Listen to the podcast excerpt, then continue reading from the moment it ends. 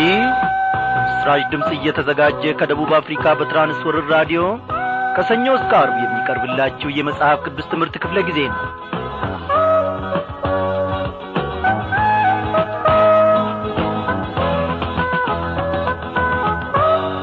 በጌታ የተወደዳችሁ ክቡራን አድማጮቼ እንደምን አመሻችሁ። እግዚአብሔር አምላካችን ከወትሮ በበለጠ ሁኔታ ዛሬም ደግሞ በመካከላችን ይመላለሳል። ዘላለማዊና ቅን የሆነችውን መንገዱን ሊያሳየን እግዚአብሔር አምላካችን ነው በቃሉ ሊመክረን ሊገስጸን በእኛ መካከል ነው። አምነን ልባችንንም በርሱ ላሳርፈን በጸጋው ዙፋን ፊት እንቀርባለን። ወዳጆቼ እግዚአብሔር ሆይ ምከረኝ መከራለሁ የምትል ነፍስ ምን ጊዜም ትበለጽጋለች፣ ምን ጊዜም ትለመልማለች። ፍሬዋ እነሆ ሰላሳ ብቻ አይደለም ስልሳ፣ እነሆ ስልሳ ብቻም አይደለም መቶም ጭምር ይሆናል። ጌታችን በእውነት ወደርሱ የሚጠማ ልብን እርሱን የሚራብ እነሆ ነፍስን ማጥገብን ማርካትንም ያውቅበታል። ድንቅ የሆነው ጌታችን ለዘላለም ይክበር ይመስገን። እንግዲህ የዛሬው ጥናታችን ከያዕቆብ መልእክት እንደወትሮ ሁሉ ይቀጥላል ማለት ነው። ዛሬም የምዕራፍ አንድን ትምህርት አብረን ጌታ መንፈስ ቅዱስ በረዳን መጠን እንማራለን። እስቲ አስቀድመን ጌታችንን በዚህ የምስጋና ዝማሬ ከፍ ከፍ እናድርገው።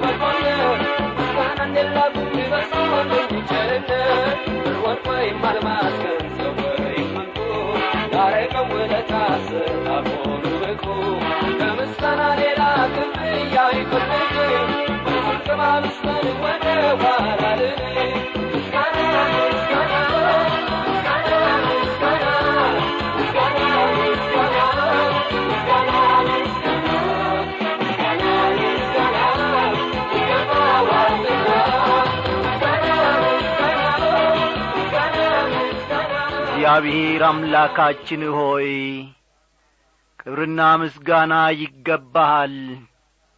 በእውነት ነፍሳችንን ታድጋታልና ትመክረናል።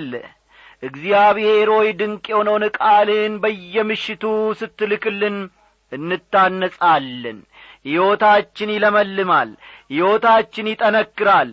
እግዚአብሔር አምላካችን ሆይ ከክርስትና ሕይወታችን ጫቅላነት እነሆ እንጎለምሳለን፣ እንበረታለን፣ እንቆማለን፣ በአንተም ደግሞ እንደገፋለን። ዕለት ዕለት እጃችንን ደግሞ ስለምትይዘን ክብር ተመስገን። ባሪያዎች ልጆች ደግሞ ፈቃድህን ለመፈጸምና ለማድረግ ወደንና ፈቅደን ነው ካንተ ለመማር እግዚአብሔር ሆይ በፊትህ ቀርበናል።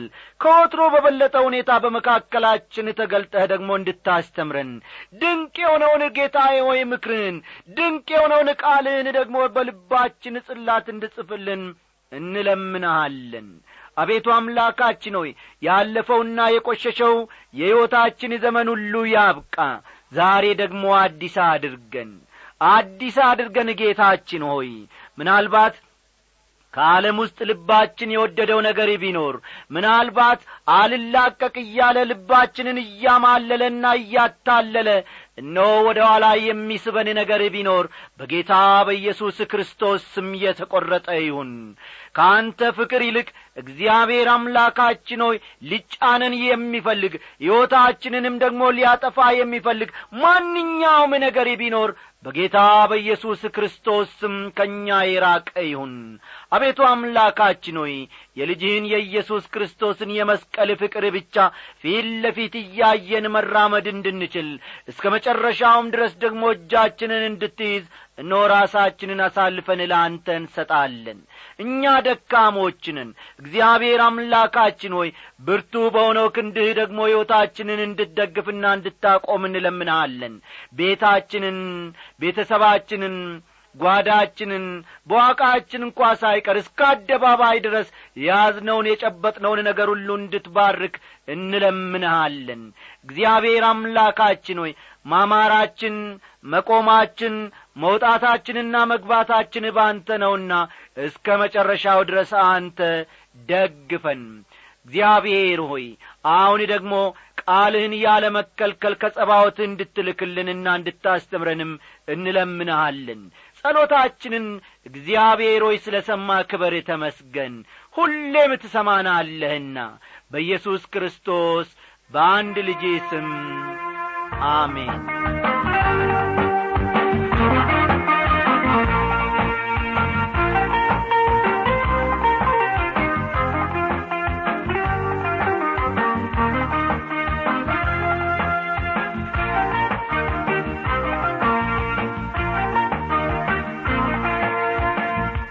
አድማጮቼ እግዚአብሔር አምላካችን በዚህ ሰዓት እኔንና እናንተን ሊናገረን እኔንና እናንተን ደግሞ በፈቃዱ ውስጥ ሊያሳልፈን በመካከላችን አለ። ስንቶቻችሁ ታምናላችሁ? አዎ ጌታ ለልጆቻችሁ የሚሆንና የሚረባን ማዕድ አለው። እንዲሁም ደግሞ ለእኔና ለእናንተ ለታላላቆች የሚረባን ማዕድ አለው። ጌታ መንፈስ ቅዱስ ለእያንዳንዳችን በሚገባን መንገድ ቃሉን ያካፍለናል። እግዚአብሔር ለዘላለም ይክበር ይመስገን። ባለፈው ምሽት ክፍለ ጊዜ ጥናታችን እግዚአብሔር ሰውን በክፉ አይፈትንም በሚል ንዑስ ርዕስ ላይ ተንተርሰን ጌታ መንፈስ ቅዱስ ያስተማረንን አንዳንድ ነጥቦች መመልከታችን የሚታወስ ነው። ዛሬም መለስ ብለን ከቁጥር አስራ አምስት ትምህርታችንን እንጀምራለንና መጽሐፍ ቅዱሶቻችሁን ገለጥ ገለጥ አድርጋችሁ ያዕቆብ ምዕራፍ አንድ ቁጥር አስራ አምስትን አውጡ።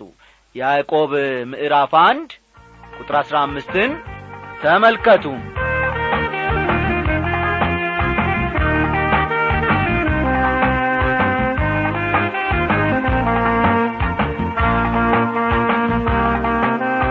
እንዲህ ይላል፣ ከዚያ በኋላ ምኞት ጸንሳ ኃጢአትን ትወልዳለች፣ ኃጢአትም ካደገች በኋላ ሞትን ትወልዳለች ይላል። ይህ ቃል የቁጥር አስራ አራት ቀጣይ ነው። ቁጥር አስራ አራት ላይ እያንዳንዱ ሰው በራሱ ምኞት ሲሳብና ሲታለል ይፈተናል የሚል ነው። አስተዋላችሁ? መለስ በሉና ቁጥር አስራ አራትን እስቲ ተመልከቱ። ነገር ግን ይላል እያንዳንዱ ሰው በራሱ ምኞት ሲሳብና ሲታለል ይፈተናል ካለ በኋላ ወደ ቁጥር አስራ አምስት ይሸጋገርና ደግሞ ሲያያይዘው ከዚያ በኋላ ምኞት ጸንሳ ኃጢአትን ትወልዳለች፣ ኃጢአትም ካደገች በኋላ ሞትን ትወልዳለች ይላል። ነፍሳችን ውስጥ የተጸነሰው ኃጢአት ተወልዶ ሲያድግ ሞትን ያመጣል፣ ሞትን ያስከትላል ማለት ነው። መጸነስ የሚለው ቃል ማርገዝን ነው የሚያመለክተው። የተረገዘ ነገር ደግሞ እንደሚታወቀው በወቅቱ ሰዓቱን ተጠብቆ መወለዱ የማይቀር ነው። እርግዝና ወገኖቼ የሁለት ሰዎች ግንኙነት ውጤት መሆኑ ይታወቃል። ውስጣዊ ኃጢያተኝነታችን ለውጫዊ ፈተና ጫና እጁን ሲሰጥ ያኔ በተግባር ኃጢያትን እናደርጋለን። ጌታ ኢየሱስ ክርስቶስ በወንድሙ ላይ የሚቆጣ ነፍሰ ገዳይ ነው አለ። ምክንያቱም ኃጢያት በመጀመሪያ ደረጃ የሚመነጨው ከልብ ውስጥ በመሆኑ ነው ጌታ ይህን የተናገረው። እንግዲህ ወገኖቼ ይህን መሰረት አድርጎ የሚነሳ ሌላ ጥያቄ ደግሞ ለመሆኑ መፈተን ኃጢያት ነውን የሚለው ይሆናል ማለት ነው። አንዳንዶቻችሁ ምናልባት ይህን አይነት ጥያቄ ጠይቃችሁ ሊሆን ይችላል። በሄዳችሁበት ቦታ፣ በገባችሁበት ሱቅ ወይንም ደግሞ በተለያየ አይነት ስፍራ ምናልባት ልባችሁ በአንድና በሁለት ነገር ተፈትኖ ይሆናል።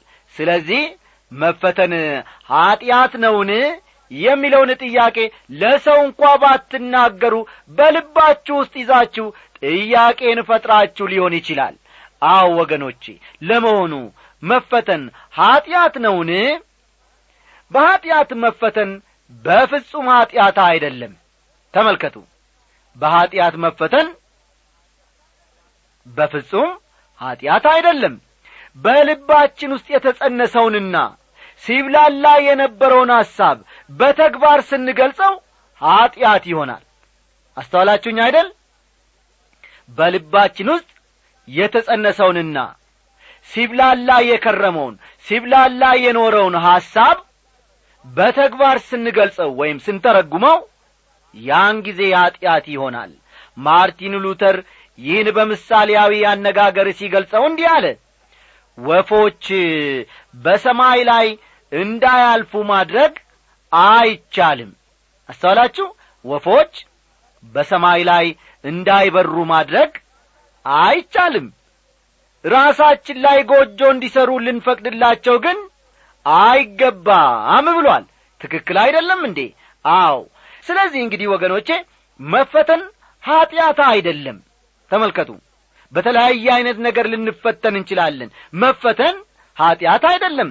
ፈተናው ግን እንቁላሉን እስኪቀፈቅፍብን ድረስ መፍቀዱ ኃጢያት ነው። አስተዋላችሁ አይደል? አዎ።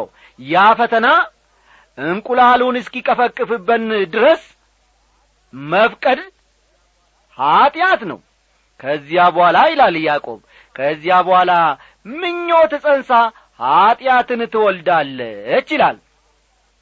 በልባችን የተረገዘው ክፉ ሐሳብ የኋላ ኋላ በተግባር መገለጡ የማይቀር ነው። ኃጢያትን የተለያየ ስያሜ መስጠት እንሞክራለን። ሕጋዊና ተገቢ ልናደርገው አንዳንድ ጊዜ ይቃጣናል፣ ይሞካክረናል።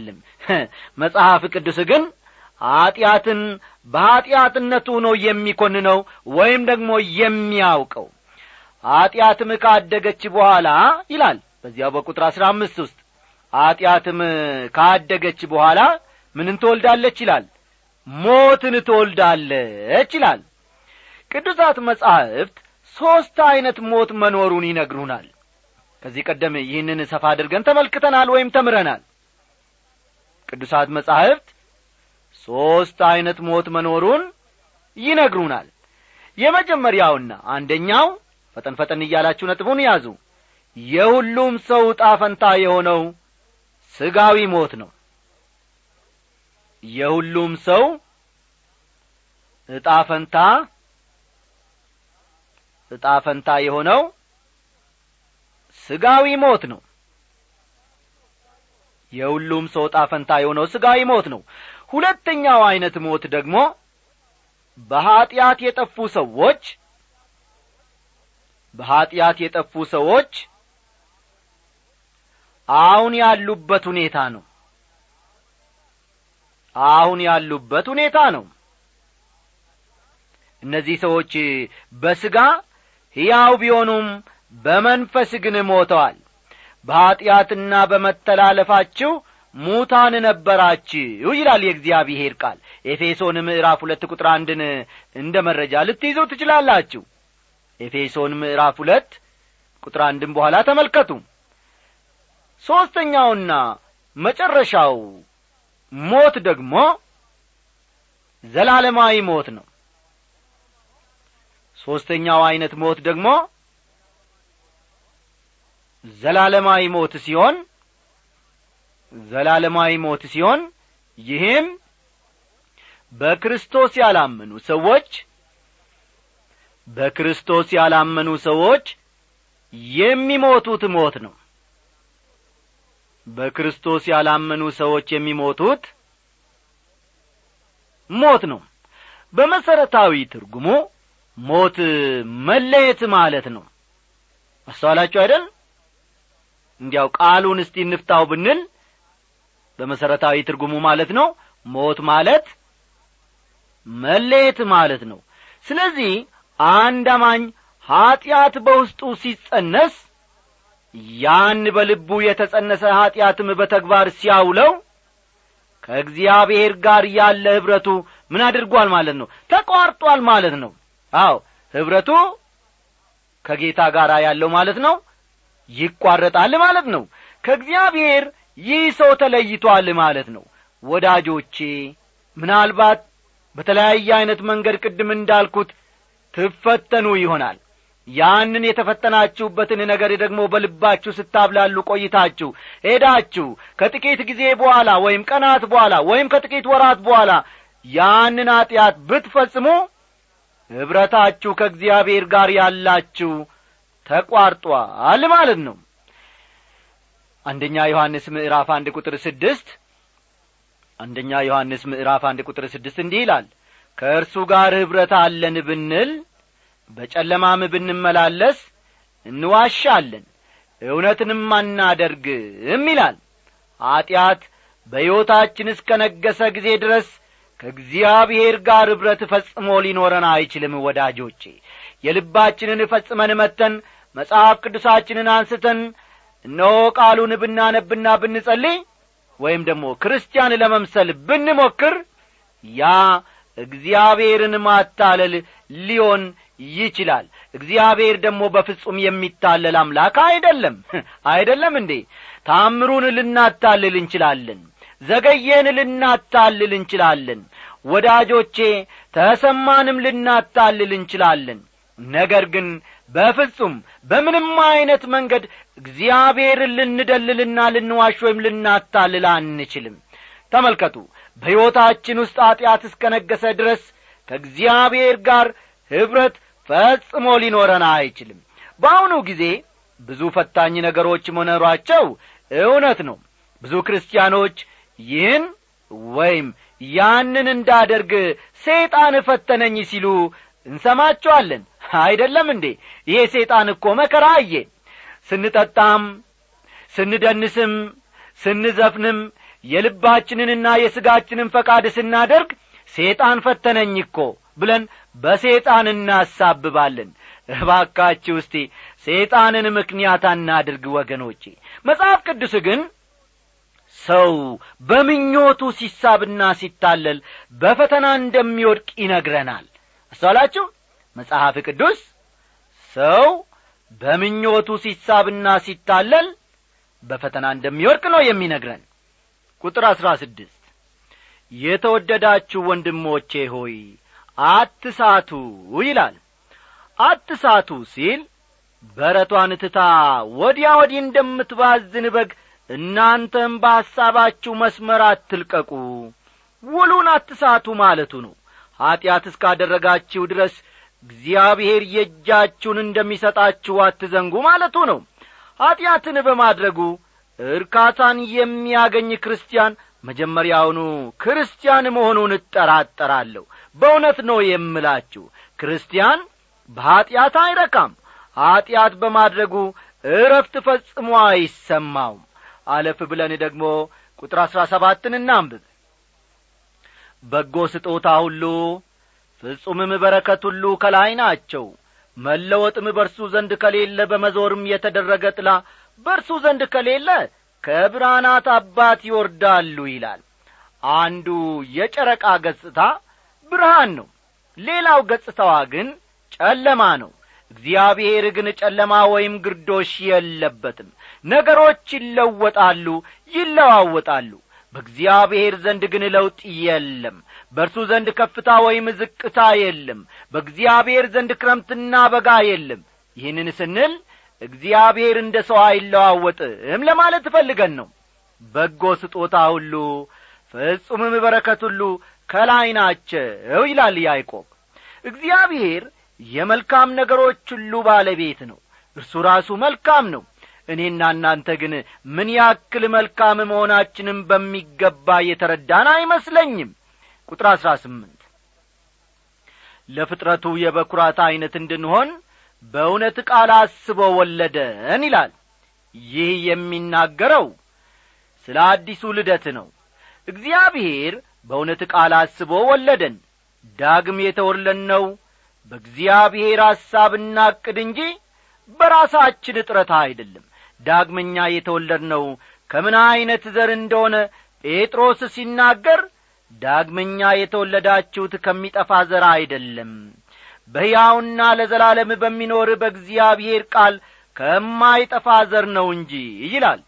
አንደኛ ጴጥሮስ ምዕራፍ አንድ ቁጥር ሶስትን መመልከት ይቻላል። እስቲ ቁጥር አስራ ዘጠኝን አንብበን የዛሬውን የትምህርታችንን መጨረሻ እናደርጋለን ማለት ነው ክፍሉን። ስለዚህ ይላል ስለዚህ የተወደዳችሁ ወንድሞቼ ሆይ ሰው ሁሉ ለመስማት የፈጠነ ለመናገርም የዘገየ ለቁጣም የዘገየ ይሁን ይላል። ወንድሞች ሆይ ሲል እየተናገረ ያለው ለክርስቲያኖች መሆኑ ግልጽ ነው። ተመልከቱ። ወንድሞች ሆይ ሲል እዚህ ላይ እየተናገረ ያለው ለክርስቲያኖች መሆኑ የማያጠራጥር ነው። ሰው ሁሉ ለመስማት የፈጠነ ይሁን ይላል። ምንም ለመስማት ነው የፈጠነ ይሁን የሚለው። ተመልከቱ። ምንም ለመስማት ነው ሰው የፈጠነ ይሁን የሚለው ያዕቆብ። የእግዚአብሔርን ቃል ለመስማት የፈጠነ ይሁን ነው የሚለው። በእግዚአብሔር ቃል ተወልዳችኋል፣ በእግዚአብሔር ቃል ደግሞ ልታድጉ ይገባል። የእግዚአብሔር ቃል ሕያውና የሚሠራ ነው፣ ሁለት አፍ ካለው ሰይፍም ይልቅ የተሳለ ነው ይላል። ዕብራውያን አራት ቁጥር አስራ ሁለትን ተመልከቱ። ዕብራውያን አራት ቁጥር አስራ ሁለት ይሁን እንጂ ወገኖቼ ለፍጥረታዊ ሰው የእግዚአብሔር መንፈስ ነገር ሞኝነት ነውና አይቀበለውም ይላል። አንደኛ ቆሮንቶስ ምዕራፍ ሁለት ቁጥር አስራ አራት እኛ እንደ እግዚአብሔር ልጅነታችን የእግዚአብሔርን ቃል የሚያስተምረን መንፈስ በውስጣችን አለን። ሰው ሁሉ ለመስማት የፈጠነ ይሁን የተባለው በዚህ ምክንያት ነው። ለመናገር ግን ምን ይሁን አለ? የዘገየ ይሁን ይላል። እግዚአብሔር ሁለት ጆሮዎችና አንድ አፍ የሰጠን ያለ ምክንያት አይደለም። አይደለም እንዴ? እግዚአብሔር ሰውን ሲፈጥር ሁለት ጆሮዎችና አንድ አፍ እንዲኖረን አድርጎ ሲፈጥረን ያለ አንዳች ምክንያት አይደለም። ብዙ በመናገር ምንጊዜም ችግር ይኖራል። አንዳንድ ወገኖች አንድ ሰው ደህንነትን እንዳገኘ ወዲያውኑ ለሌሎች መመስከር አለበት ይላሉ። በተለይም ደግሞ ያ ሰው ሀብታም ከሆነ ወይም ታዋቂ ከሆነ የታወቀ የፖለቲካ ወይም የኪነ ሰው ከሆነም ትናንትና ማታ ጌታን ቢቀበልም በማግስቱ ጠዋት መመስከር እንዳለበት እናስባለን። የእንዲህ አይነት ሰዎችን ምስክርነት መስማት ደስ ይለናል። ብዙ ጊዜ ዘማሪዎች ከመዝሙራቸው በፊት የሚያደርጉትን ንግግር ብዙም አልቀበለውም። አንዳንድ ጊዜ መድረኩ ላይ ወጥተው ከሚናገሩት አስደንጋጭ ወይም ከአግባቡ የወጣ ነገር የተነሳ በፍረት ይሸማቀቃለሁ። አንድ በጣም ግሩም የሆነ ድምጽ ያላት ዘማሪ ሴትን አውቃለሁ። ይሁን እንጂ ይህቺ ሴት ጌታን ከተቀበልኩ ሁለት ወሬ ነው በማለት ሕዝብ ፊት ቆማ ስትናገር እሳቀቃለሁ። ምክንያቱም በዚያ ሁኔታ በምታደርገው ንግግር ብዙ ብዙ ከእግዚአብሔር ቃል ጋር የሚጋጭ ነገር እንደምትናገር አውቃለሁና ነው። አንዳንድ ጊዜ በቅርቡ ጌታን የተቀበሉ ወገኖች ታዋቂ ወይንም ደግሞ ተደናቂ ስለሆኑ ብቻ ምስክርነታቸውን እንዲሰጡና አደርጋለን። ሆኖም ወገኖቼ እነዚህ ሰዎች በዓለም ፊት የቱንም ያክል ታዋቂ ቢሆኑም ገና መማር የሚገባቸውን ያክል የእግዚአብሔርን ቃል አልተማሩም። ሰው ሁሉ ለመስማት የፈጠነ ለመናገር ግን ምን ይሁን ይላል። ለመናገር ግን የዘገየ ይሁን የተባለው በዚህ ምክንያት ነው። ምናልባትም ይህን ቃል ስናገር የምትሰሙ አንዳንዶቻችሁ ታዲያ አበበ ለጌታ መመስከር የለብንም ማለት ነውን እንደምትሉኝ አውቃለሁ። እኔ ግን ወገኖቼ እንደዚህ አላልኩም። ስትመሰክሩ የምትናገሩትን ነገር በደንብ ወቁ።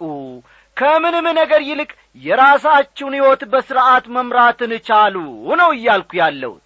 ታዲያ ተስማማን አይደለ? በአንድ ወቅት የፈላስፋው ሶቅራጥስ ተማሪ ለመሆን አንድ ወጣት ወደርሱ ዘንድ ይመጣል፣ ወደ ሶቅራጥስ ማለት ነው።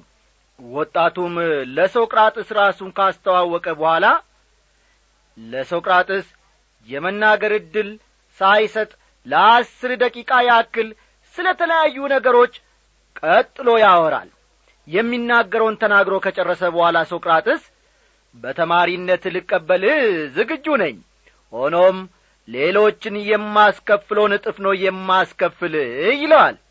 ወጣቱም እንዴ እንዴት እንዴት ነው ጌታዬ ሲል እየተርበተበተ ጥያቄውን ለፈላስፋው ለሶቅራጥስ ያቀርባል። በመጀመሪያ ምላስህን መሰብሰብ አስተምርሃለሁ አለው ሶቅራጥስ ለተማሪው ሲመልስለት። ያስቀኛል። በመጀመሪያ ምላስህን መሰብሰብህን አስተምርሃለሁ፣ ከዚያ በኋላ ደግሞ እንዴት እንደምትጠቀምበት አስተምርሃለሁ ሲል መለሰለት። ወገኖቼ ይህ አባባሉ ሳቅ ሳያደርጋችሁ አይቀርም። ያዕቆብም ለመስማት ፈጣኖች ለመናገር ግን እየዘገያችሁ ሁኑ ይላል፣ ለቁጣም የዘገየ ይሁን ይላል። ደግሞ ቀጥሎ ስሜትህን መቆጣጠር እስኪያቅትህ ድረስ ስለ ሃይማኖትም ሆነ ፖለቲካ አትከራከር። እውነተኛውን የመዳን መንገድ ማወቅ ጥሩ ነው። ትክክለኛ ስነ መለኮታዊ አመለካከት ስላለህም መልካም ነው። ሆኖም ከአስተሳሰብህ ጋር ከማይስማሙ ሰዎችም ጋር በትንሽ በትልቁ መጋጨት የለብህም። እዚህ ላይ ማወቅ ያለብህ የቱንም ያክል ምሁር ብትሆን ያላወቀው በጣም ብዙ ነገር መኖሩን ነው ይላል ያዕቆብ በመልእክቱ ያጠቃለለው። በፍጹም አትቆጣ፣ በፍጹም አትናደድ ይላል። ንዴታቸውን መቆጣጠር የሚያቅታቸው ብዙ ክርስቲያኖችን አውቃለሁ። ከምንም ነገር ይልቅ ይህ ባህሪያቸው ክርስቲያናዊ ምስክርነታቸውን ሲያበላሽባቸው አይቻልም። አንተን ለማስደሰት ሁልጊዜ ስታጣር ድካሜያ የነሳ ይቻለኝ ቢቀር አጋዥ እንዳለው ሰው ችላ ብትለኝ ታውቃለህ የኔ አምላክ ባዕር ነህ ለዓለም ዝምድናዬ ሁሉ የነበረኝ ከዓለም ዛሬ ተለውጧል እንደ ድሮ አይደለም። አሁን ካንተ ጋር እራመዳለሁ ስለደከማ በርታኝ ኢየሱስ አትለየኝ።